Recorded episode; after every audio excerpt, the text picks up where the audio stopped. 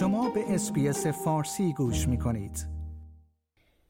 استرالیایی ها می توانند از اواخر سال 2025 با پروازهای داخلی بدون توقف شرکت کوانتاس به لندن، پاریس و نیویورک سفر کنند.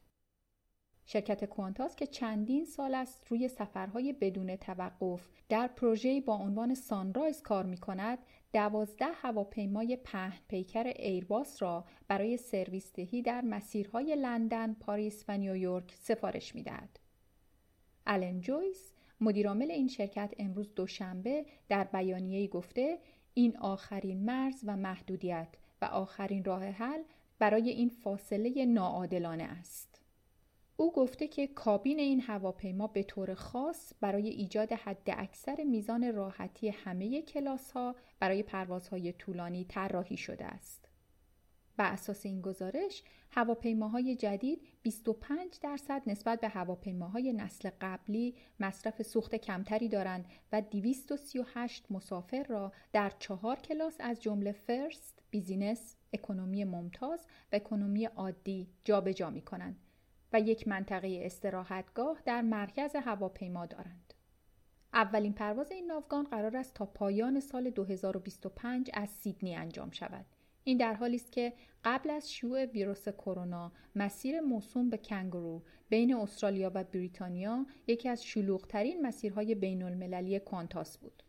مدیر عامل انجمن گردشگری و حمل و نقل مارگ آزمند گفت که این طرح برای صنعت محلی بسیار مؤثر خواهد بود.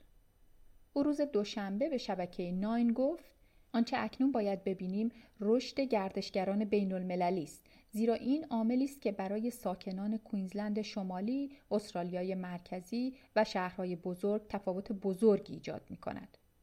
کانتاس همچنین اعلام کرد که ناوگان باریک بدنه خطوط داخلی خود را از اواخر سال 2023 با سفارش 20 فروند ایرباس و همچنین 20 هواپیمای A220 در پروژه‌ای با عنوان Winton احیا می کند. چرا که بوینگ های 737 و 717 این شرکت هواپیمایی از رده خارج خواهند شد. در همین حال این شرکت آمار بروزرسانی خرید و فروش سه ماهه سوم خود را روز دوشنبه منتشر کرده که نشان می‌دهد تقاضای سفرهای داخلی پیش از موعد پیش بینی شده به سطح قبل از همهگیری کووید 19 بازگشته است. تقاضا برای سفرهای بین المللی نیز با رشد خوبی در حال افزایش است البته با سرعت کمتری به دلیل بسته بودن یا محدودیت شدید در برخی مناطق اما این گزارش حاکی است که رزرو بلیت برای مقاصدی از جمله لندن، لس آنجلس و آفریقای جنوبی و بالی همگی به بالاتر از سطح قبل از کرونا رسیده است. شنوندگان عزیز این پادکست رادیو SBS فارسی بود که من فاطمه هاشمی اون رو تقدیم حضورتون کردم آیا می خواهید به مطالب بیشتری مانند این گزارش گوش کنید؟ به ما از طریق Apple Podcast، Google Podcast، Spotify یا هر جای دیگری که پادکست های خود را از آن می گیرید گوش کنید